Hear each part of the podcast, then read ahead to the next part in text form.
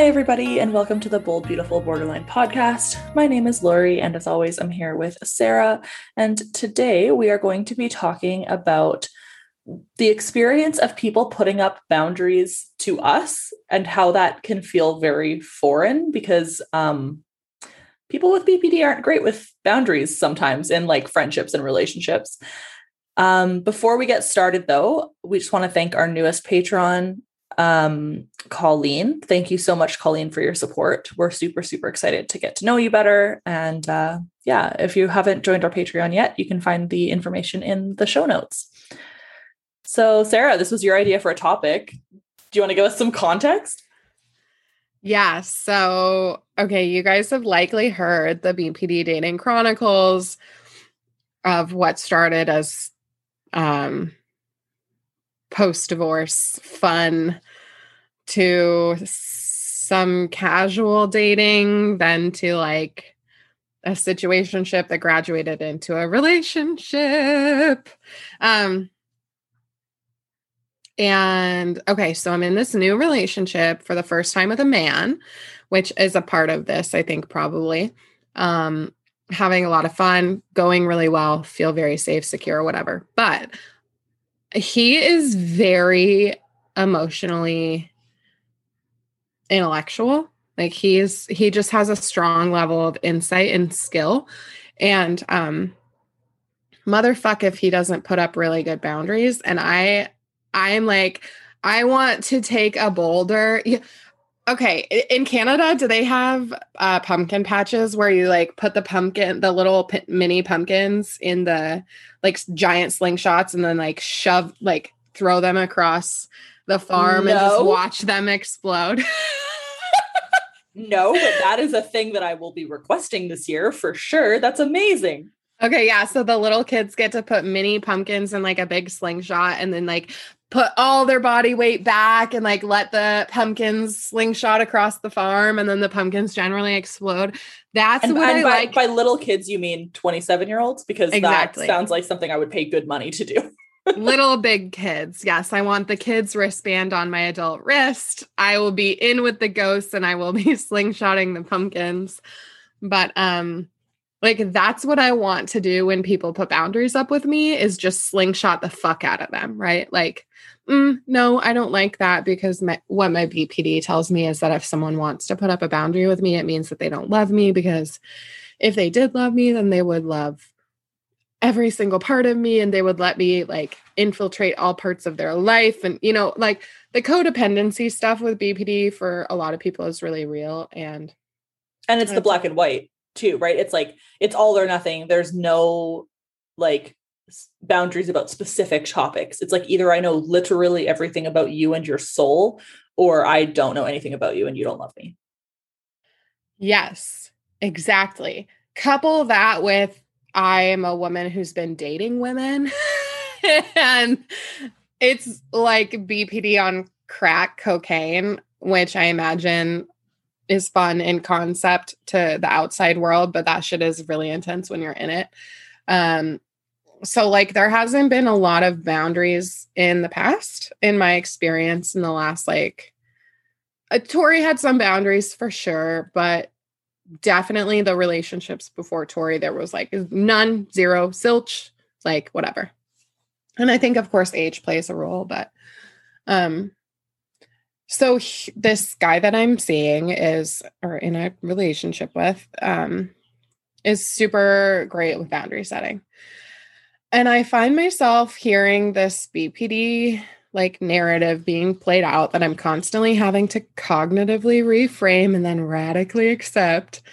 Um yeah, you that do. It, that is like if when he says the words, that's not my story to share, or I don't know if I ever want to answer that question, I immediately hear, like, oh, he doesn't love me. And then I have to say, like, it's not that he doesn't love me, but it's that that's private information that he doesn't have to share with me. And like, that doesn't change what we have and what we've built and all of these things. But just wondering, like, what your experience has been like with this. And then of course, we can talk about how to boundary set as well because I'm practicing and learning how to do that. Yeah, when when you kind of brought this topic up, I was like reflecting on it quickly and I do think men are different. Um, what drives me nuts about men is like that they don't ask people a lot of questions. And so, like, for example, like one of Aaron's best friends can go through like a breakup, like a pretty intense breakup, and then he can go hang out with them for a weekend and he can come home and I could be like, hey, like, how's this person doing? And he's like, I don't know, we didn't talk about it. And I'm like, Oh my, is this the friend I know? Yeah, yes, it is actually. but but you know what I mean? Like it's just like what what do you mean you didn't ask? Like wh- what's going on? So like that drives me nuts. And it's not like necessarily boundary setting. It's just like that's not how men communicate a lot of the time. Um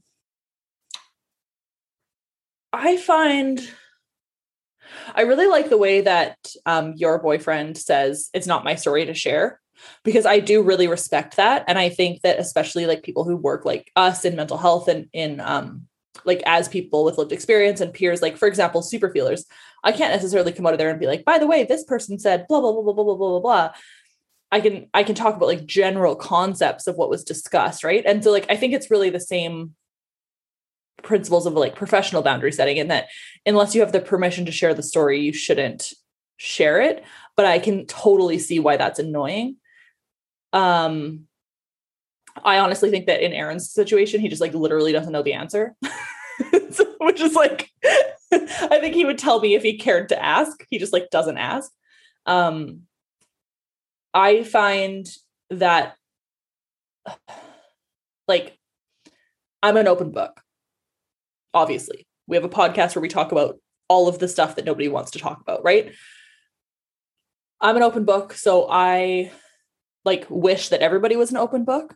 My mentality is if you want to ask me a question, I will answer it. And if I don't want to answer it, I will tell you I don't want to answer it and I'm not going to. I don't know if I've ever come across a situation where I've not wanted to or like not been willing to answer the question, but I think it's important to like preface anything like that where you say like I'm an open book so people can't ask you like really weird questions. Um, but I don't know. I think I'm like friends with a lot of open books. So it's less like relevant, you know? I, I don't think that Aaron sets boundaries up with me necessarily, other than the fact that he just like doesn't know the information that I would know, you know? So you've never like asked him about something in his childhood or in his like past or his maybe something he wants in his future and he's never said like i don't know if i want to share that yet. Um so i am like weird about i don't know if i'm allowed to share this because this is like potentially his boundary but like I, I think i could probably share this um, well, okay, we don't even have to share it, but like, so he's given a boundary, right? Like, that's potential. He's given boundaries with the podcast. Yeah, he's given boundaries with the podcast. Let's just say sometimes I like to ask about um, things that he thinks about a lot, and like he doesn't want, want to, to share, want to talk about them. Yeah. And then the other one is sometimes I'll like ask questions about his ex girlfriend just because I'm a crazy bitch. Like, clearly, clearly his ex-girlfriend is not an issue like we're engaged we live together like not a big deal but like sometimes i'll just like want to know like things about their relationship and he won't tell me so like i feel like that's yeah that's that, exactly what i'm talking about and yeah. is it not frustrating it is and then also i'm like rational mind going like why do i need to know that yeah nobody cares about this bob like yeah but like but yes it's annoying because yeah. I just want to know everything. I just want to be able to ask like a stranger on the street, like, what's your biggest fear? What's your biggest dream? What's your biggest hope? What's your weirdest sexual fantasy? Like, I want to ask all these weird questions to strangers. So, like, the totally. fact that like sometimes I can't ask that to people that I am in love with is weird. Well, okay. And so this is where I think it is for me is I think it is this weird, like, And did you ever watch that freaky like 90s movie where they like cut their hand and do like the blood like contract? like they're oh like, we're gonna be best friends forever, write it in blood. And then they like do a little nick of their is it called like 13 or something? Yeah, I don't know. Some okay. But no what I'm what I'm saying is that like for me, this is that idea of like if you're willing to tell me everything that it there is to know and we will still love each other, then we will be together forever. You know, like that's that's that maladaptive thought process going on in the back of my head that BPD is leading. I know that's not true. I just like you rationalize mind like I know that that's not true. But that's the first thought that I hear when someone says no to me. And it's really frustrating. It's fine. It's not that big of a deal. It doesn't send me into any kind of like BPD tizzy. I'm not like picking a fight or self sabotaging. I just have to stop for a second and go, huh, okay, that's a boundary. That's very healthy. Good reminder, Sara, that we have to make space for other people's boundaries. You are in a healthy relationship. Awesome. Go get a Starbucks. Move on now. See, and th- like, let's just go right into skills use then. That is so much skills use, right? We're already talking about the like five second pause between your initial thought and your action. Whereas your action could be like, why don't you tell me these things? You don't love me, blah, blah, blah, blah, blah. But instead, you're able to use that skill of being like, okay, look, Sara, just like pause for two seconds. Okay, now I'm able to go into Wise Mind.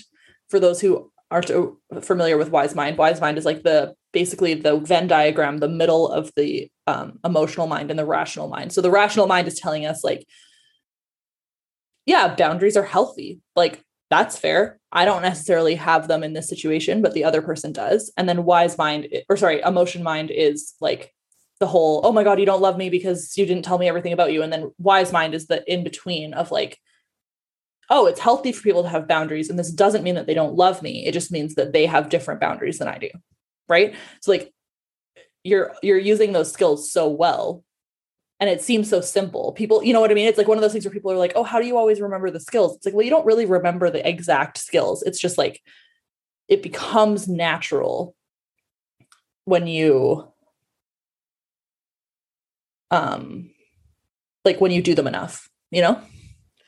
I also think it's really important and I didn't realize this until I like ha- I'm in this new relationship that there are just going to be people in your life that you have a very hard time using skills with. And like, this is a person that I do not have a hard time using skills with because he is very safe and he is very emotionally intellectual and he's very aware and he makes space for the practice and the like not getting it right. Whereas I didn't necessarily feel it like that in anything in the past. Um, there wasn't Maybe this is even more of a secure attachment. Not to prompt another fight where I hang up on you, but um uh but no, I mean it like in this context, yeah, like it sounds like it it is, right? Or it's like getting to that way. I don't know if it just like shows up like that quickly, but yeah, the other th- I have no idea. The other thing I think it's important though is like to acknowledge that Sara and I are both in professions where we need to have professional boundaries and we hold our professional boundaries very seriously.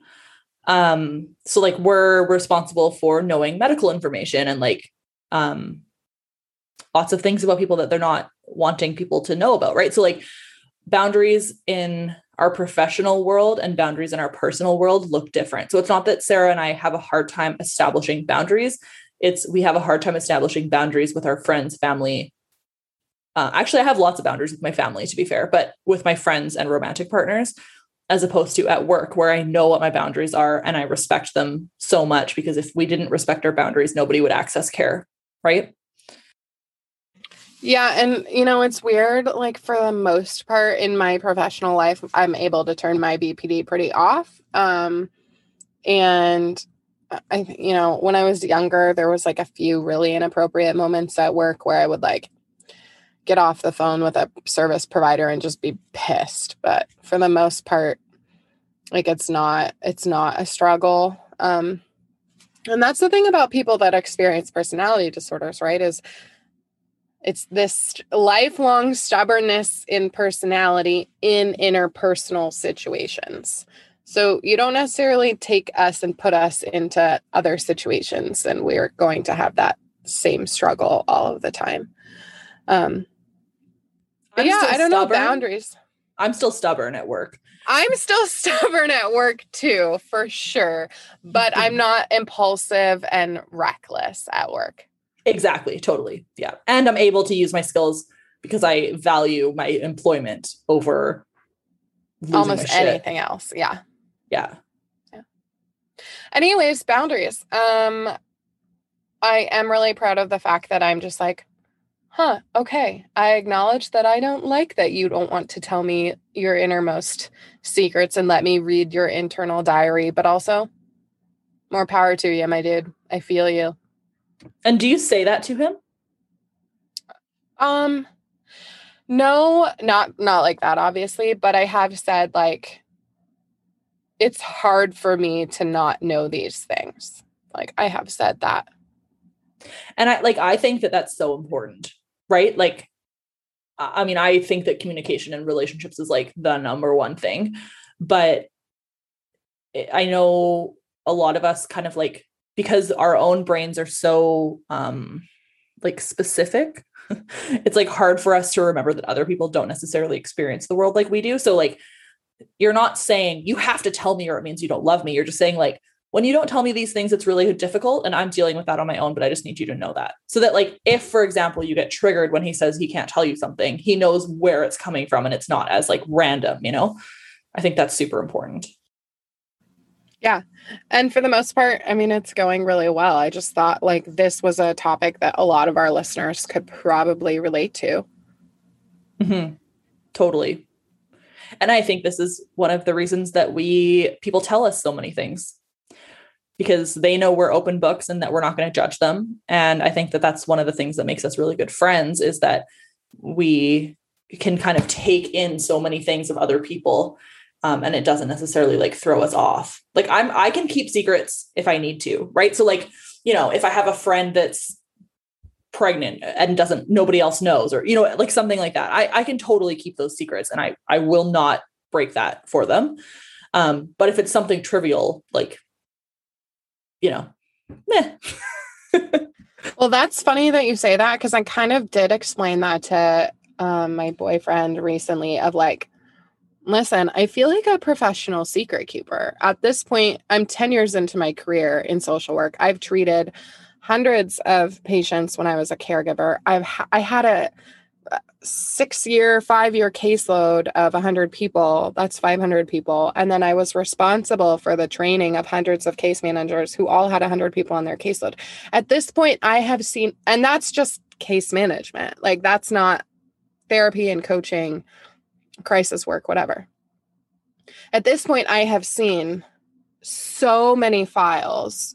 I have read so many, you know, biopsychosocials, so many pieces of historical data on patients and clients that that shit is just burned into you, right? Like, I feel like a professional secret keeper. So, like, outside of my profession, I don't really want to adhere to privacy laws. And, you know, like, obviously it's not a law, but it's like an unwritten law in the relationship that if he says, I don't want to talk about this, then we have to respect that. yeah true true Anyways, guys, be sure to send us your DMs, thoughts, comment on this episode when it goes live, and let us know if you too struggle with the being told no. Um, and if you're not at a place where you can be as skillful when you receive a no, please know that Laurie and I have both been there. um, yep rewind about four years, even like two years. I even like last week no i'm just kidding well, I was just thinking like in my divorce, um I didn't respond to these situations quite as well. Now, obviously the cost benefit, like the payoff in past situations, if the, like what I was asking for was higher, then it would be less of, huh, okay, I'm noticing a boundary and more of an, an emotional response. But um, yeah, just know that we didn't get here overnight and we're still working on it, like Laurie said last week and next week too. Um, but boundaries are super important and sacred to hold in relationships, and I'm learning to make space for them.